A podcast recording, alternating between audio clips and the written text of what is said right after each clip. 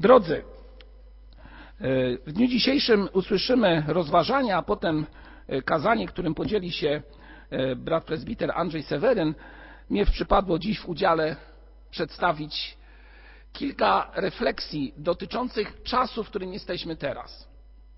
Zanim do tego przejdę, pozwólcie, że odczytam fragment, który jest kwitesencją przykazań zawartych w Starym Testamencie w drugiej księdze Mojżeszowej, czyli Księdze Wyjścia. A czytamy tam takie słowa. Mówią one o przykazaniach, a my zaś dziś zapraszam Was do tego, abyśmy, tak jak powiedziałem, przeczytali to streszczenie przykazań, a jest ono zawarte w Ewangelii Mateusza w rozdziale 22, w wierszach od 37 do 40. Czytamy tam takie słowa. Będziesz miłował Pana Boga swego z całego serca swego i z całej duszy swojej i z całej myśli swojej. Będziesz miłował bliźniego swego jak siebie samego. Na tych dwóch przykazaniach opiera się cały zakon i prorocy. Dlaczego czytam to słowo?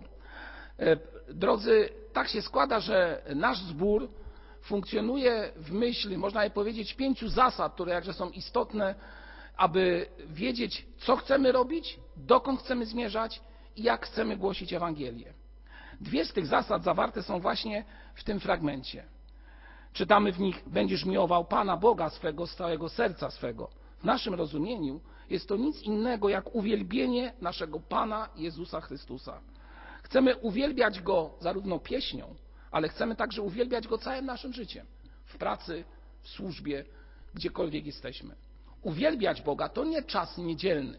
Uwielbiać Boga to czas, w którym każdego dnia pracujemy uczciwie, mówimy dobre słowo, zachęcamy i w ten sposób oddajemy Bogu chwałę. Druga zaś myśl, która wynika z przeczytanego fragmentu, mówi o tym, że mamy miłować bliźniego swego jak siebie samego. To służba.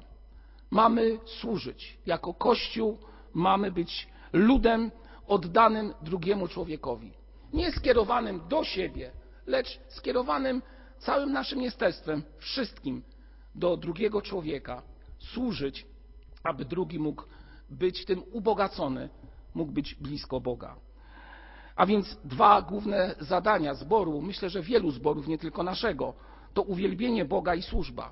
O następnych będę starał się mówić na naszych spotkaniach, kiedy będziemy mogli wspólnie przebywać, czytając Słowo Boże za pośrednictwem internetu. Dlaczego akurat dzisiaj wybrałem te dwa główne przesłania, które są związane z działalnością naszego zboru? Ano dlatego, moi drodzy, że właśnie dziś, właśnie dziś obchodzimy szczególną rocznicę, która jest ważna dla mieszkańców Warszawy, ale nie tylko dla mieszkańców Warszawy. Mianowicie jest to rocznica 77 rozpoczęcia powstania w getcie warszawskim. Nasz zbór tak się składa, że znajduje się dokładnie w miejscu, gdzie w okresie wojennym wielu ludzi było zamkniętych za murem i więzionych i w sposób szczególny maltretowanych, zarówno psychicznie, jak i fizycznie.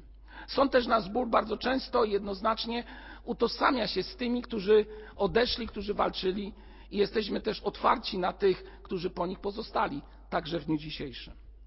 77 lat temu, 19 kwietnia 1943 roku, rozpoczęło się powstanie w getcie warszawskim. Pierwsze powstanie, które odbyło się w europejskim teatrze działań jako powstanie miejskie. Dopiero następne powstania, także i te warszawskie 1944 roku, to już była kolejna, że tak powiem, działalność przeciwko tym, którzy próbowali zniewolić narody.